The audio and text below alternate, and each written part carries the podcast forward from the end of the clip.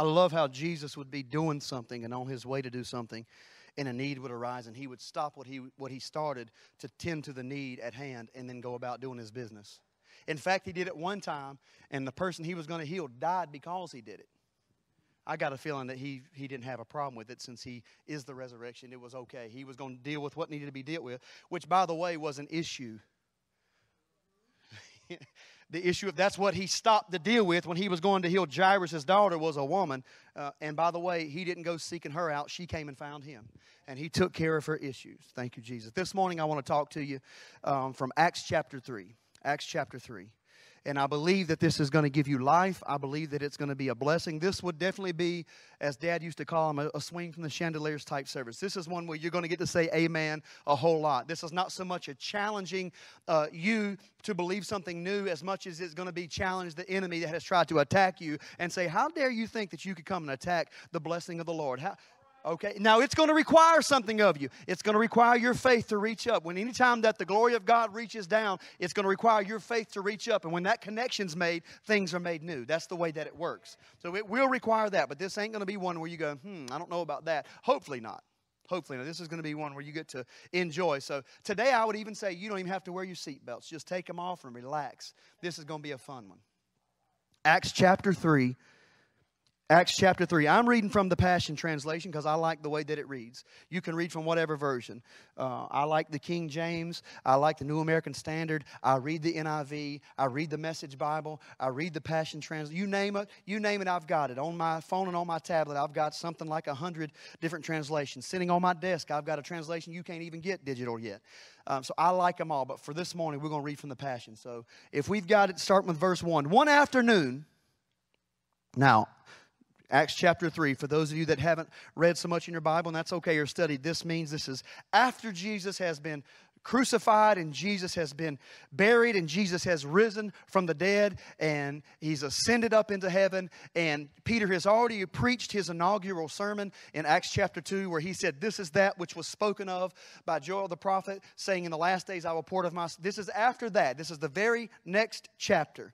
Just weeks, let's just say, just weeks from the time that Peter denied Jesus. It's amazing the change that God can make in that much time. Now let's read. So one afternoon, Peter and John went to the temple for the three o'clock prayer. Now, there was prayer first thing in the morning and then three o'clock prayer. That was their custom. And they came to the entrance called the Beautiful Gate and they were captured by the sight of a man crippled from birth, being carried and placed at the entrance of the temple. He was often brought there to beg for money from those going into worship. And when he noticed Peter and John going in the temple, he did what he always does he begged them for money. Peter and John, looking straight into the eyes of the crippled man, said, Look at us. Expecting a gift, he readily gave them his attention. Then Peter said, Silver and gold have I none. That's the King James Version. That's the one I like. Silver and gold have I none. Or as the Passion says, I don't have money, but I do have this, and I'll give it to you. By the name of Jesus Christ of Nazareth, stand up and walk. And as he pulled the man to his feet, suddenly, somebody say suddenly, power surged into his crippled feet and ankles, and the man jumped up, stood there for a moment stunned, and then began to walk around. And as he went into the temple courts with Peter and John, he leapt for joy and shouted praises to God. When all the people saw him jumping up and down and heard him glorifying God, they realized this was the crippled beggar that had passed by, or that they had passed by in front of the beautiful gate. Astonishment swept over the crowd, for they were amazed over what had happened to him. Dumbfounded over what they were witnessing, the crowd ran over to Peter and John, who were standing um, under the covered walkway called Solomon's Porch. Standing there also was the healed beggar clinging to Peter and John. You better know, ministry, when you actually give a word to someone, or there's issue that flows forth from your heart, or, or virtue comes out of your life and heals somebody, they will cling to you for the rest of your life. And doesn't matter what everybody else says, they'll cling to you. With the crowd surrounding him, Peter said to them, People of Israel, listen to me. Why are you so amazed by this healing? Why do you stare at us? We did not make this crippled man walk by our own power or authority. The God of our ancestors, the God of Abraham, the God of Isaac, the God of Jacob has done this, for he has glorified his servant Jesus, the one you denied. This was just weeks ago, Peter denied him. Now he's standing in a different authority, in a different spirit, several weeks later, probably 50 or 60 some weeks later, and says, The one that you denied. He don't even identify anymore with his failure because he's too busy making lame people walk. the one that you denied and, and insisted that Pilate would kill him. He has glorified his servant Jesus. When you denied him to Pilate's face when he tried to release him, and you insisted that he be crucified, you rejected the one who is holy and righteous, and instead begged for a murderer to be released. You killed the Prince of Life, but God raised him from the dead, and we stand here as witnesses to that fact. I want to say in 2020, the reason that we pray for Gideon, and I say as confidently that Arnold Chiari and no other type of curse can come upon their life is because we are witnesses to the resurrection of Jesus Christ, not as a historical event, but as an ever present reality. He didn't just come to raise from the dead. He said, I am the resurrection and I am the life, which means wherever the I am is, you can have what I am brings when he gets there. Faith in Jesus, or, or but God raised him from the dead, and we stand here as witnesses to the fact. Faith in Jesus' name has healed this man standing before you. It is the faith that comes through believing in Jesus' name that has made the crippled man walk right in front of your eyes. My fellow Jews, I realize that neither you nor your leaders realize the grave mistake that you made. But in spite of what you've done, God has fulfilled what He foretold through the prophets long ago. I could stop right there and preach, but in spite of what you've done, my God. But in spite of what you've done, God's fulfilled His word anyways. It don't matter that you messed up. It don't matter that you made a grave mistake. Some people are so busy focused on their mistake that they don't. But He says, in spite of what you've done, God went ahead and fulfilled His promise anyway.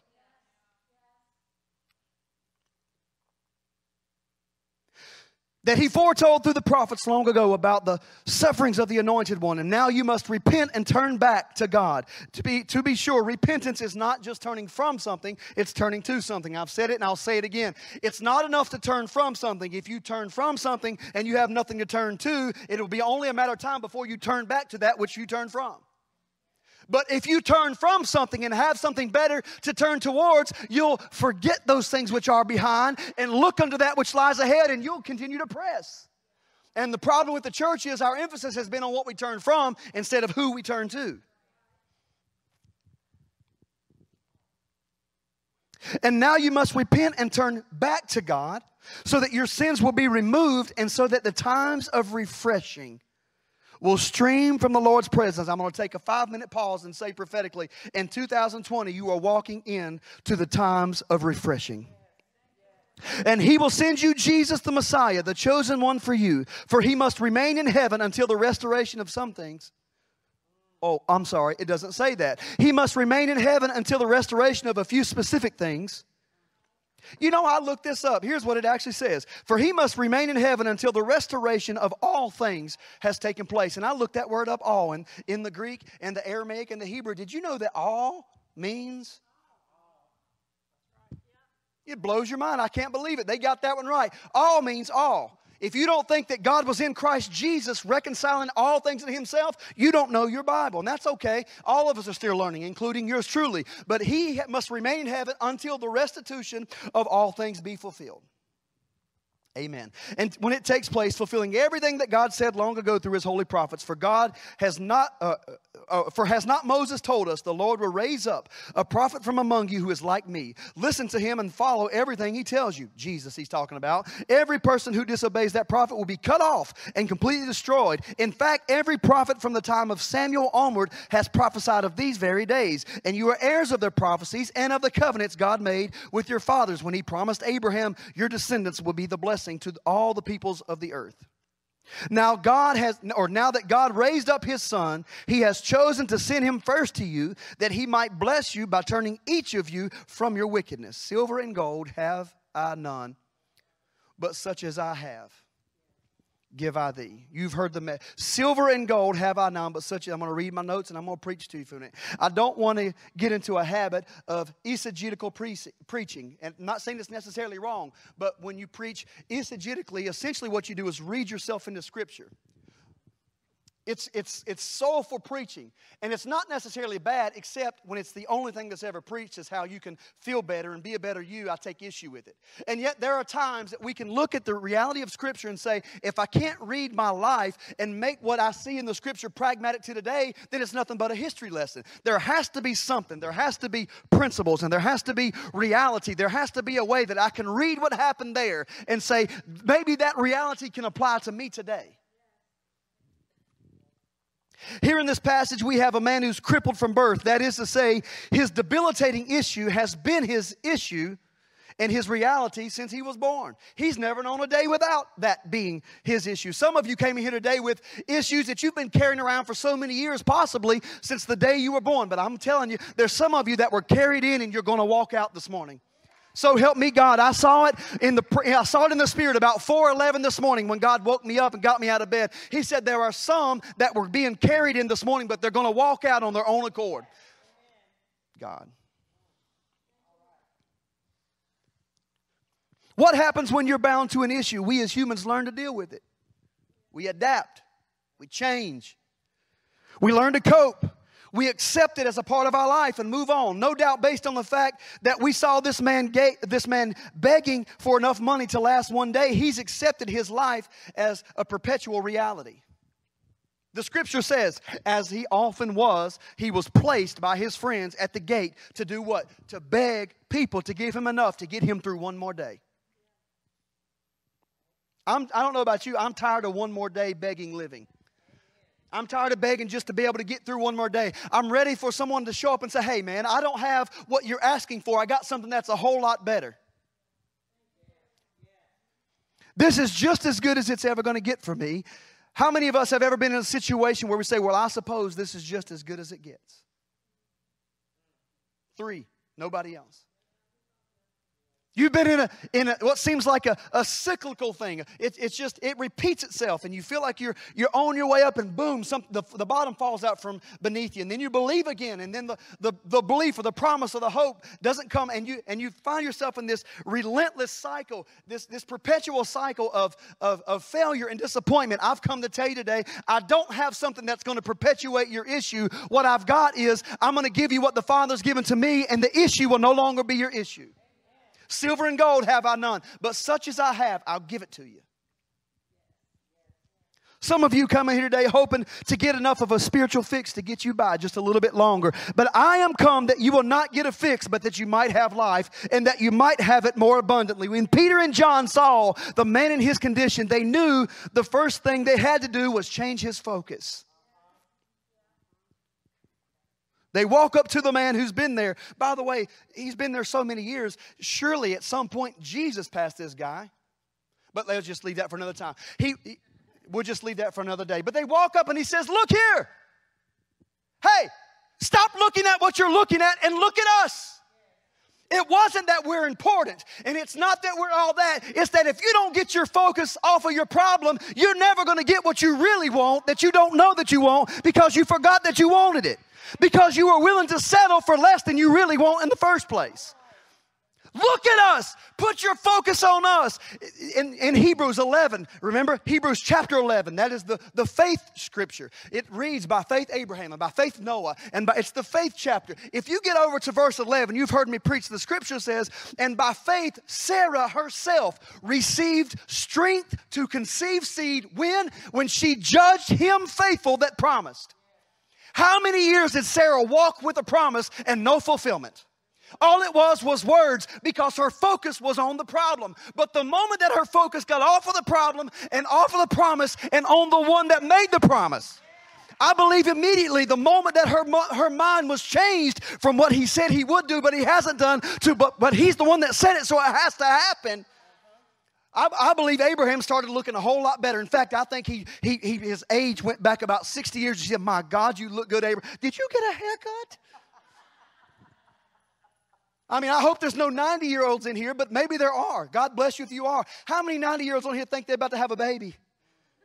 Something must have happened. He said, I will return to you. The season of life is what God told Abraham and Sarah. Something must have happened to Abraham for his dead loins, and something must have happened to Sarah for her dead womb to be able to conceive seed. Here's what had to happen stop focusing on problems and don't even focus on the promise. Focus on the one that's the promiser. Hey, boy, laying at the gate, look on us. Change your focus. Change your perspective because if you continue to look at what you've been looking at, you're going to continue to beg just for enough to get me through one more day.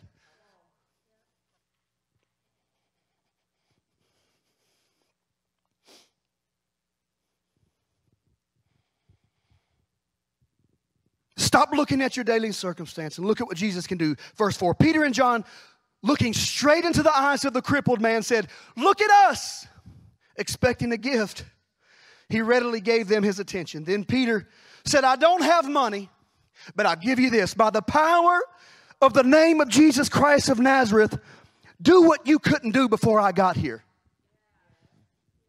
Stand up and walk.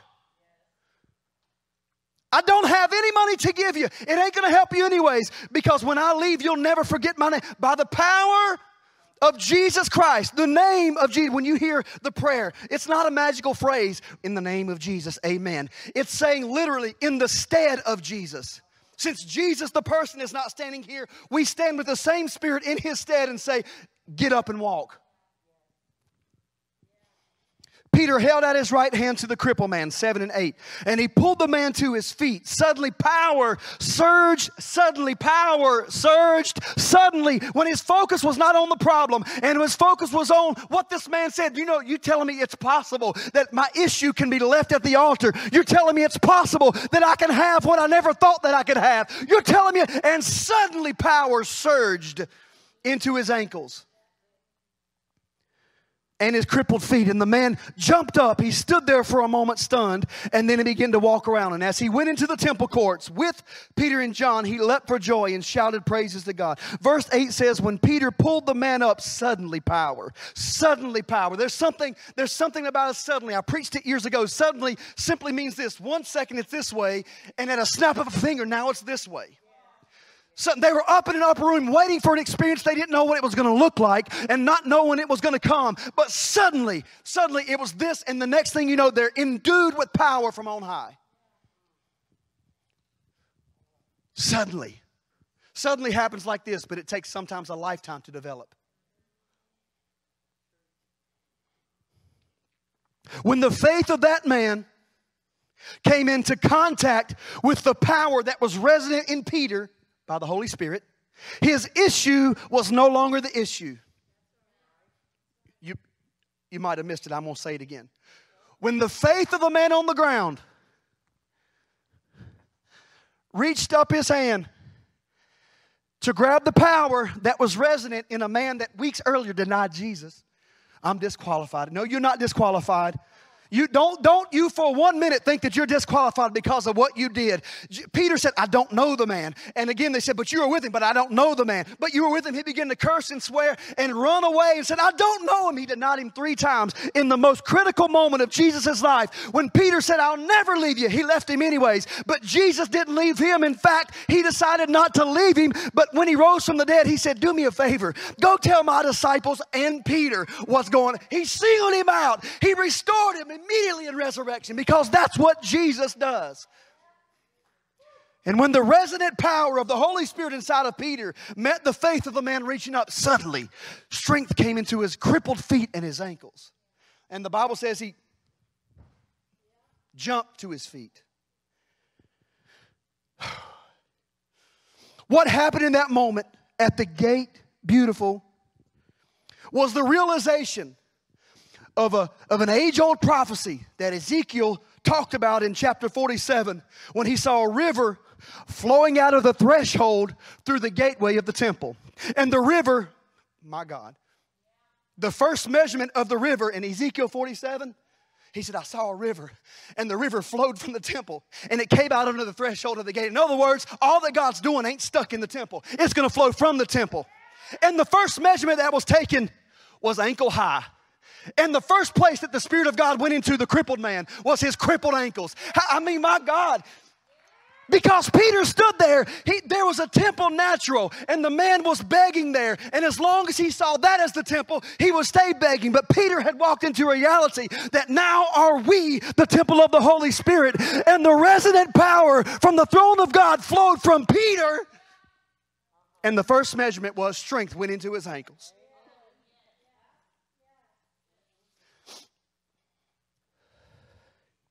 The river was first measured to be ankle deep. This man, lame in his ankles, was healed by the spiritual river that flowed out of the beautiful gate, which was Jesus the Christ, which was living inside of his temple, which at that time happened to be Peter and John. This ain't the temple, baby. This is the place where we meet. You are the temple. The Bible is very clear. But now are we the temple of the Holy Spirit? You have within you the resonant power. The Bible says, if that same Spirit that lives inside of you, which quickened Jesus and raised him from the dead, if he lives inside of you, then by that same Spirit, he'll quicken, which means make alive every cell of your mortal body. No wonder the broken cells in that man's crippled ankles had to come to life the moment that he came in contact with the resurrection power of the risen Christ that lived inside of Peter and John. I came to tell you today that God has not come to give you something that will perpetuate your issue. We have been so comfortable with our issue that we ask God for ways to cope with it, to deal with it, and to make it easier to bear. The truth is, God sent His apostles that day, and He sent another one to you today to look at you and say, Silver and gold, I don't have it. God knows if I did, we might not be here. We might be on vacation today. Silver and gold, I don't have it, but it wouldn't fix your mess anyways. But what I do have is a river of living water that flows from deep within, and it will bring an end to your issue if you will, by faith, reach up and grab hold of the promise. Somebody grab hold of God's best. Somebody's gonna grab hold of your future. Somebody this morning is gonna grab hold of your dreams. Somebody this morning is gonna grab hold of the possibility that the best best chapters of your life are yet to be written. Come on, somebody. Grab your promise, grab hold of your destiny. Grab hold of everything that God has promised you. And don't you let go until you're on your feet again. Grab hold and don't let go till you receive the strength that you need to propel you into your destiny. Silver and gold I have none, but what I have. Grab hold. Some of you were carried in today, barely making it, hanging on by a thread. Your friends carried you in, but you're going to walk out. I said, Your friends carried you in, or, or desperation carried you in, or feeling like you owed something, obligation carried you in, but you are going to walk out my God. Because silver and gold have I none, but such as I have. But today I see you walking out of your pain. Today I see you walking out of your past. Today I see you walking out of your failures. Today I see you walking out of your struggle. Today I see you walking out of your misery. Today I see you walking out of your bondage, your depression, your suppression, your oppression. My God. Is anybody in here want to reach up by faith and grab hold of the promise so you can walk out? I see you walking out of suppression, oppression, depression. In fact, some of you ain't just going to walk out, some of you are going to run out, and some of you are going to look around and begin to leap for joy. There's going to be a new joy that comes into your life. There's going to be a new joy in your heart. There's going to be a fresh fervor, a fresh vigor. See, my God, there was a suddenly that happened to me because yesterday I couldn't get up and today I can't stop running. Yesterday I was singing and crying and sad, and today I'm shouting the praises of God. Yesterday it was doom and gloom and woe is me. Today it is I will rejoice and be glad for the Lord. Is, my God. I see some of you running out. I see you saw the other kids growing up and running around carefree and full of joy, but you couldn't t- take so much as a step. I see you running around to make up for lost time. I see you running not just out of your past pain and failure, but I see you running into your future. I see you running into your promise. I see you running. Is, is anybody in here that says it's just before me? I can by faith reach up and receive the strength that comes from the risen Christ that flows out of the temple that's speaking to me right now, that causes strength to come into my crippled places. By faith, I reach up and I grab on to what God says I can have. If He says I can have it, my focus ain't on the struggle and it ain't even on the promise. It's on the promisor because the promise is only as good as the one that makes it.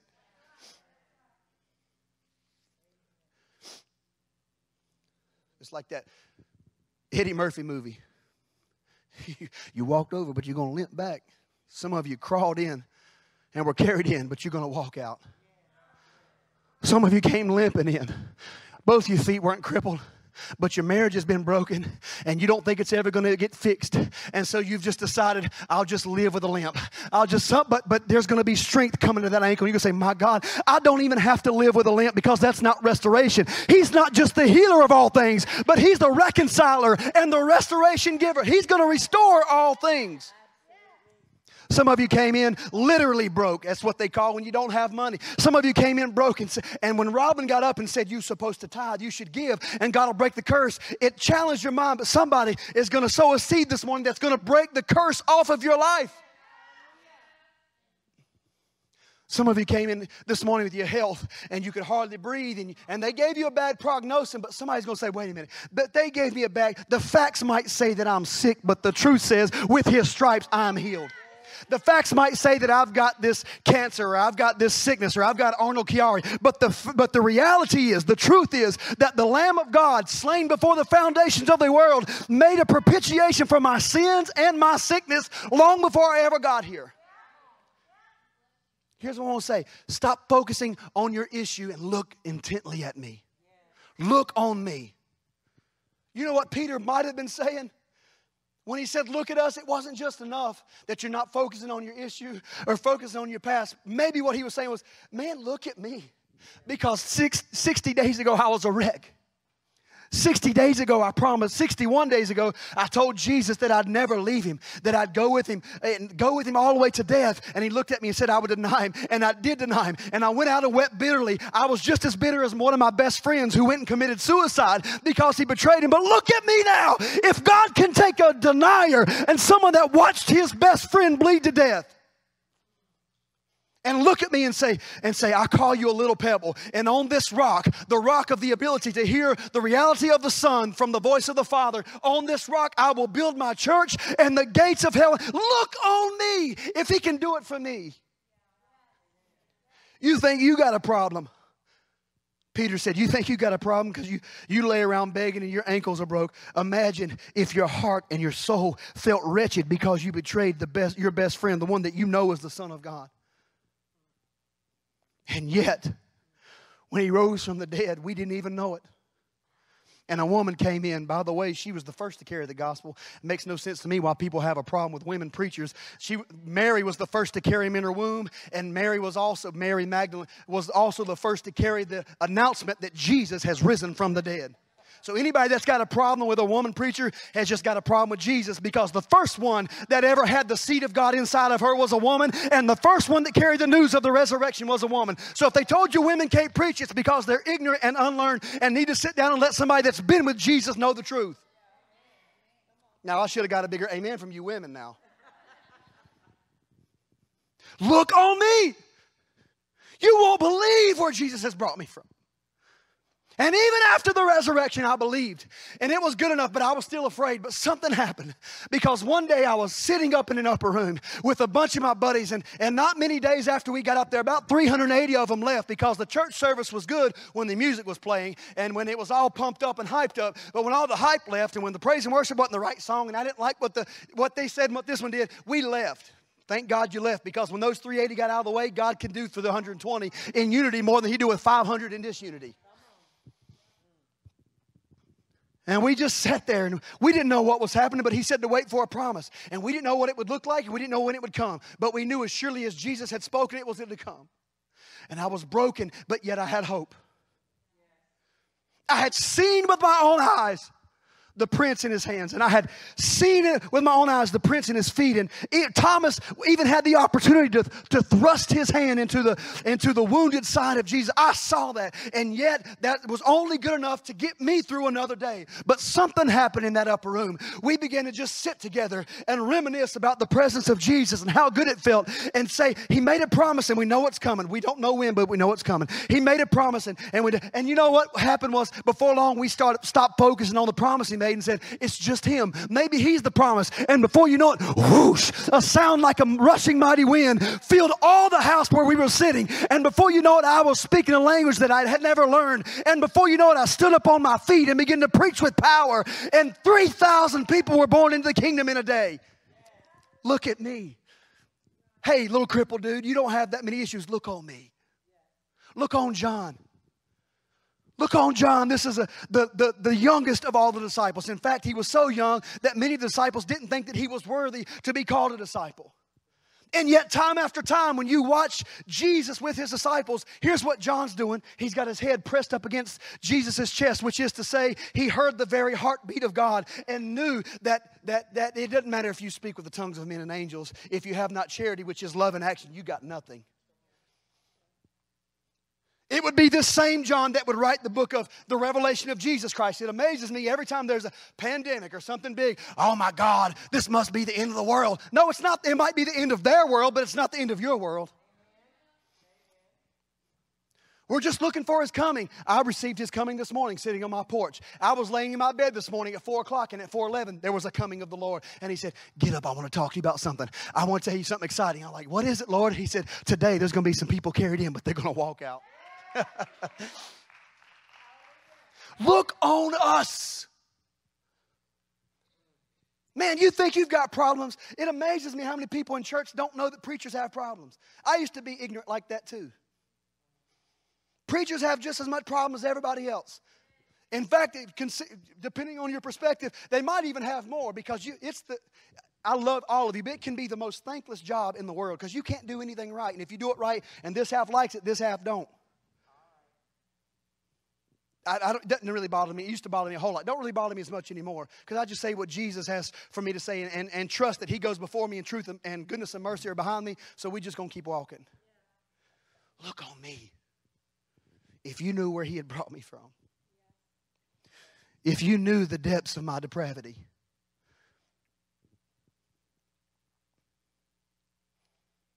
silver and gold I don't have. But the thing that I got up there when I was in that upper room, if you'll reach it by faith, it was given to me and it's mine to give. And you can have it too. Look on me. Silver and gold have I none, but such as I have, I give to you. And the man reached up by faith and took a hold of Peter's and John's hands. I, I know by the Spirit, Leela, make it quick. Some of you have come in here on your last leg. I know, I know by knowing because I know you. And I know some of you by the Spirit that you've come in and your soul is broken. And you really were just hoping to get enough strength to be able to make it for another day. I know some of you have come in this morning and it hurts to live and you wake up in the mornings and you're hoping that you can find something that will get me through today, find something positive, or find something you've come and begging alms. I've come to tell you, I don't have that to give you, but what I will give you will allow you to, to, to get up off of that mat and roll it up and put it on your back and go to your house.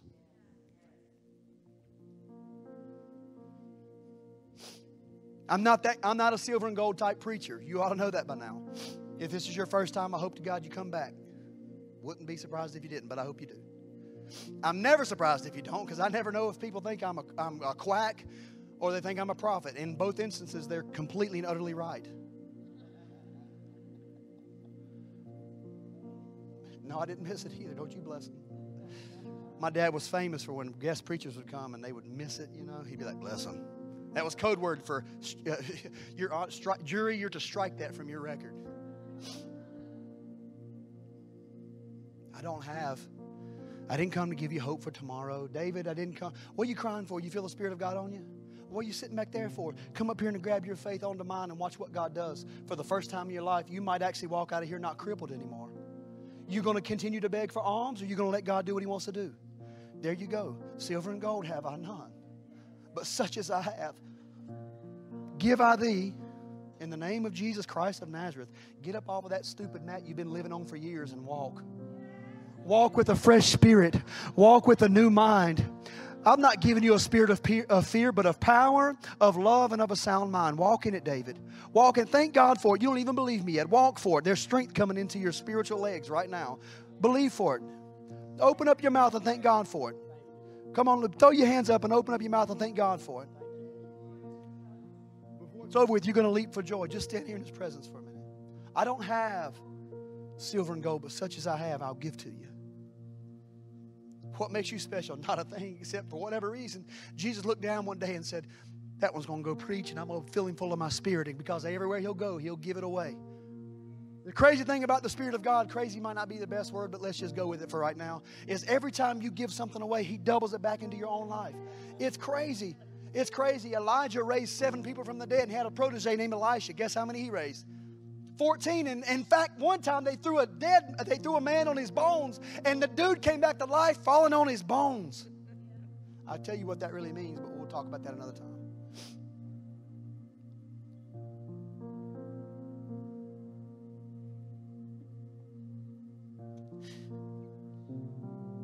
I don't have any silver or gold to give you. But what I have, I'll give to you.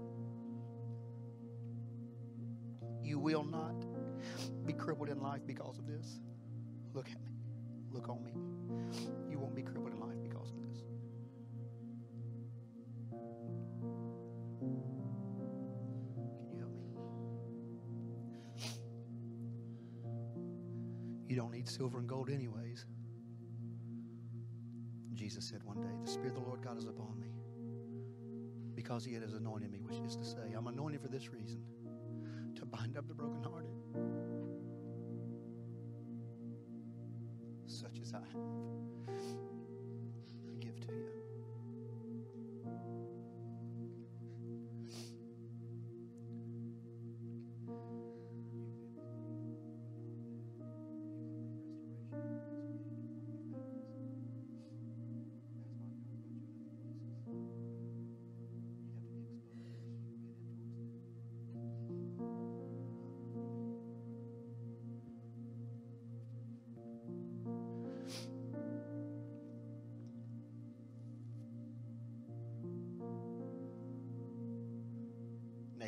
down here real quick.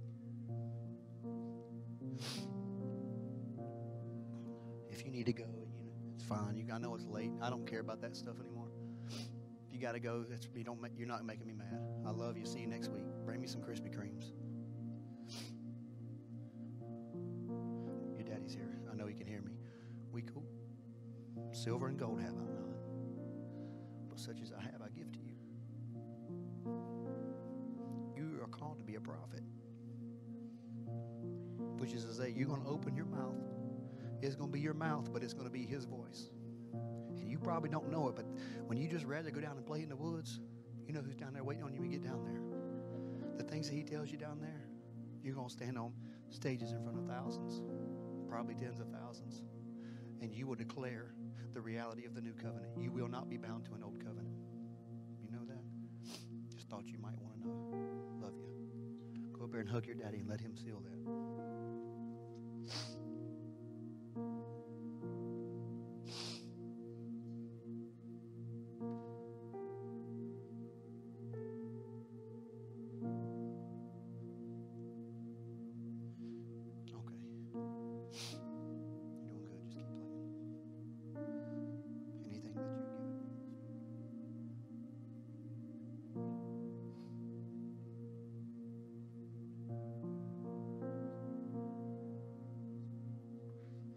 Sydney Smith looked at me when I was about your age, maybe a little bit older, and said, God always rewards faithfulness.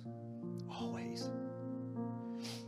Whatever God has blessed me with musically, He's going to double it in your life.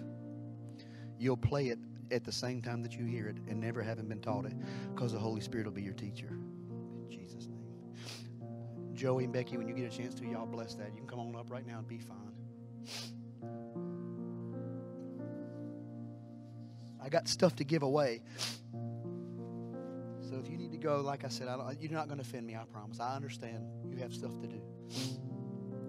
I don't have any silver or gold to give. In fact, what I got this morning, he told me to put in there, so I did that too because I believe in giving and sowing seed as well.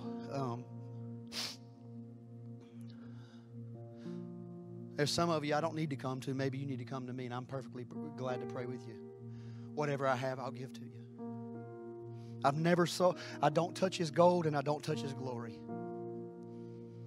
If He gives it to me for whatever reason, I, He always gets it back, anyways. But if anything that He's given me, I'll give it to you freely. I don't have anything to sell you, I don't have anything to manipulate you with. I don't care about that. If you want to be free and you don't feel free, I'll give you what I've got. Come on, Christina.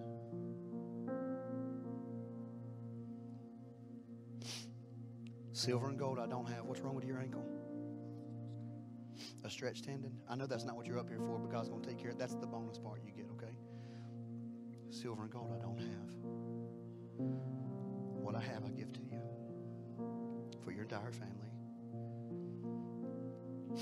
Here's one of the things that I have I learned how to put on a garment of praise for the spirit of heaviness. You need to take that spirit of heaviness off. It don't belong to you and it don't fit you and it don't look good on you. You know what looks good on it? When you put on a garment of praise. I'm going to give you that. There's a secret right there. You put on that garment of praise, and before you know it, I feel like I've put God on, and that's because He inhabits the praises of His people. So when you put on a garment of praise, essentially you're putting on God. And when you put on God, there ain't nothing from the death realm that can stop anything you do. There you go. That's a key that 90% of the church world don't even know. I have peace, so I give you peace. He's the Prince of Peace, and he's a priest after the order of Melchizedek, and Melchizedek is the King of Peace. He's the King of Salem, and Salem means peace. He's the King of the new uh, Jerusalem, possession of peace. So I give you peace. The river that's within me flows out now spirit, soul, mind, and body, and for the generations to follow. Logan and those that'll come after him. You need rest. Tell them stop working you so hard.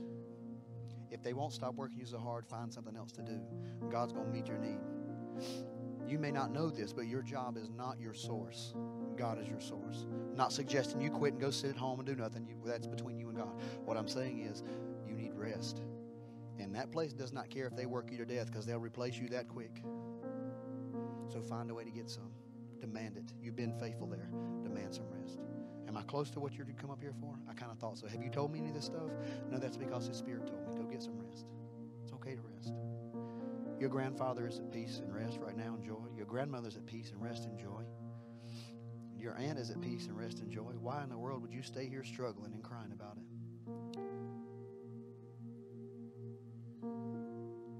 You had a uh, you had a brown dingy uh, robe on when you came in. You had to struggle to get in here. You're gonna walk out. You're gonna leap for joy when you leave this place. Why don't you just go ahead and start throwing your hands up and praise Him now? You, you can walk out of here full of joy, such as I have. I give to you. Man.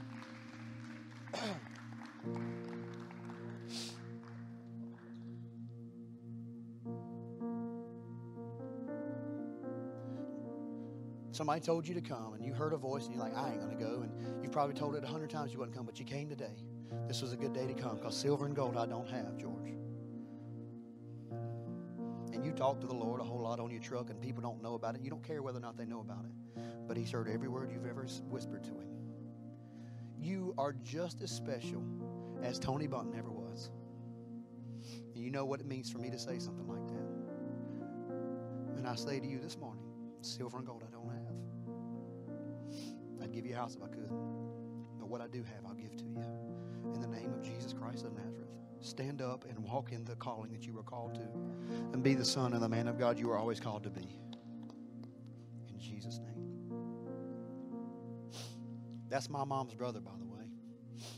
Pretty good softball player, but I'm better. Only since I was 12, though. What's that? I just gave him that. I, you get everything I have but that. I keep my. all right, all right. There used to be an old saying, the, the anointing's lifting. There's no such thing as the anointing lifting. He poured it out and he left it poured out. We just get to swim in it. So, so you you got to say, come on up, say, silver and gold have I none. I felt um, up there that there are some people that are asking God for money. Some of you need it because you just don't have any. Some of you are working crazy hours and It's like it goes out before it ever comes in. Anybody agree with that? So thank God I'm no longer in that position, only because of His goodness. Um, I don't believe in giving a kid a million dollars because they wouldn't know what to do with it, right? But I do believe in God wants to be involved in your finances. So first, I'm gonna pray over the entire body. Josh and I have talked about this a couple times because some of you are asking for jobs, some of you are asking for how do I make it. Some of you need a new house. Some of you just need a house. Um, and I, we, we've talked about this numerous times. And this is a part of silver and gold have I none, but such as I have give I thee. Um, I, I, taught a class for financial peace uh, with Dave Ramsey. If that's something anybody's interested in, it's not a get rich quick scheme. It tells you how to budget and manage your money. If you can't budget twenty thousand, you're not going to eighty thousand. It's not going to happen. But God wants you to have the eighty thousand. He does. He does. I had uh, just a quick instance so you understand where I'm coming from. I had all little girls at my house, nieces. Um, they come over and they hang out with me and we play games, make brownies and cookies because I like to eat and they like to cook. And I asked a seven year old, What would you do if I gave you a million dollars? Six, let's see, well, let's see, between Haley's seven, six, seven. So seven, eight, and nine were their ages. Eight. Rachel, eight? She'll be eight. Okay, so six, seven, eight, excuse me.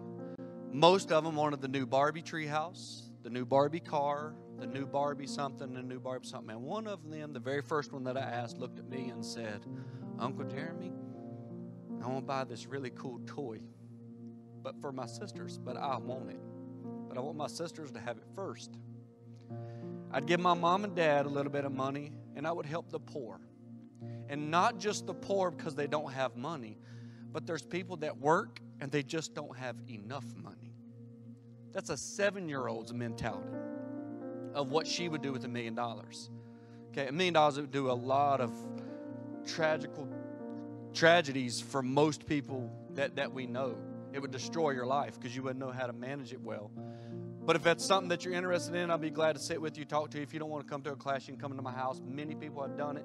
I'm not rich, I'm not wealthy, but I've learned to manage money well. I do it for the army, I do it, I run a business, and we're doing okay. All because I was making $60,000 a year and I didn't have a dime to my name. We were struggling to get by. I had six kids. I was dumb enough to get a house loan when I didn't deserve it. I just, I, I felt this on me when Josh was talking silver and gold. I, I'm not here to hand you a dollar. I'm not going to. But I will pray with the entire church and I'll sit down with anybody that wants to talk. Pastor Kimmy can tell you this is something that's on my heart huge. I absolutely want you guys free. I want you not to have to. I, I have dreams, and most of my dreams is about how, how I can pay. The biggest dream I have right now is how I can pay for that man and his entire team to go on a mission trip and not worry about what's going on at home while he's gone. You don't have a clue. There's 20 and 30, $50,000 for plane tickets, get all the equipment there. But then he's got to say, I still have a mortgage to do. I still have a family to feed while I'm gone. And then the whole team's family has to be able to eat while they're gone and while they're there. I'm going to do it. I just ain't there. I'm not quite there yet. But, but you're just like, man, I make good money, but I don't know where it's going. There's accountability in it, Robin. There's accountability, ain't it, Robin? I'm Robin's financial accountability partner, and she hates it. Truth? Robin knows because I'm real with her.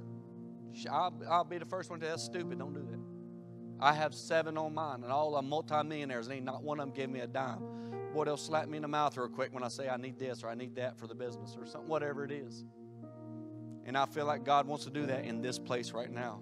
I told the praise team earlier today that I woke up this morning and I heard the Father say there are caravans of provisions headed our way. And I think God wants to make sure that we're ready for what's coming to His body. I think He wants to make sure that when that job offer comes, you wasn't even asking for, Robin. And, and the, what we talked about, the money difference, she was settled for this and it was doubled. Anybody could use a double in their income right now? She was okay with where it was at, and God went ahead and said, You know what? Before my son was born, I set up thousands of camels and everything they had, and they was going through, I think you said a wilderness and some kind of a test to get to him, right? And it was always purposed to get to you because you're joint heirs with Jesus Christ. It was purpose for you when he was being born. That star still shines today. Star of David. So everybody stand real quick. If this is for you, if it's not for you, it's no no feelings here. I I just feel like I want to bless the house, and then I am free to help anybody that has questions outside of this. It's not a you're not going to get quick quick rich with me, but managing your money will make you just absolutely blow your mind. And Father, I bless this house. I bless the finances. I bless the finances in this house. I release the knowledge that they'll need, Father, for the caravans that are on their way for their provisions. Those that are asking about their next meal, Father. Those that are asking about jobs. Those that are needing a house or needing an upgrade in a house. And Father, I ask you right now that you begin to just speak to their minds, Father, and let them know that that's you. And that when they say, Do I do this? without question, they'll know that it's you, Father. When the jobs come, Father, if they don't have peace, they'll know to walk away no matter what the income level is. Thank you, Father. Some of you, I hear this right now. In this, some of you are going to get job offers that you don't feel qualified for, and Jesus qualifies you. Accept the offer. Some of you, I, I heard this. Some of you have already had that offer recently. Accept the offer, and He's going to move you up. He needs us in the marketplace. He needs us in the marketplace. He needs full spirit filled people in the marketplace, in the school systems, in our government. Thank you, Father. Children on sports teams, you should have your hands raised here. Jacob, he needs you in the school systems, full of the Holy Ghost as much as in your jobs. Thank you, Lord. Thank you, Lord. Thank you for pay raises. Thank you, Lord. Thank you for bank accounts. Crazy to say for the paid off houses, the paid off cars. Start telling your money where it goes instead of it telling you where it's going. Thank you, Lord. Thank you, Lord. Thank you, Lord. Thank you, Father.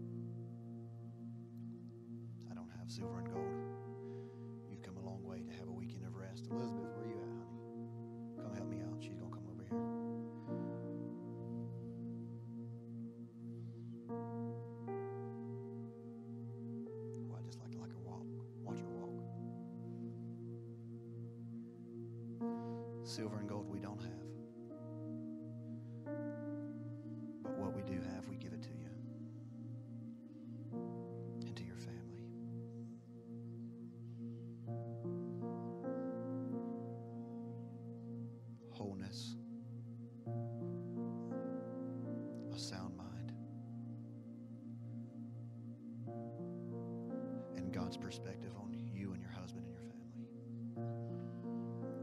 Give him also your perspective, Lord, if you've got to meet him with an angel in the street. That this would be a turning point, a resounding moment in her life. It may have limped in, but she's walking home with a new experience and encounter. And for Daisy in Jesus' name. Guys, I love y'all. this is one of those where you just you don't really just you just sort of say to be continued or I don't know. I don't know. I don't know. I don't have silver.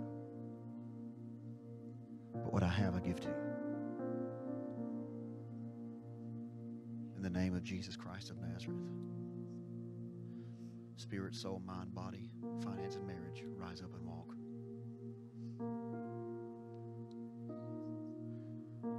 God blessed Abraham for one purpose for the generations that were going to come out of Abraham.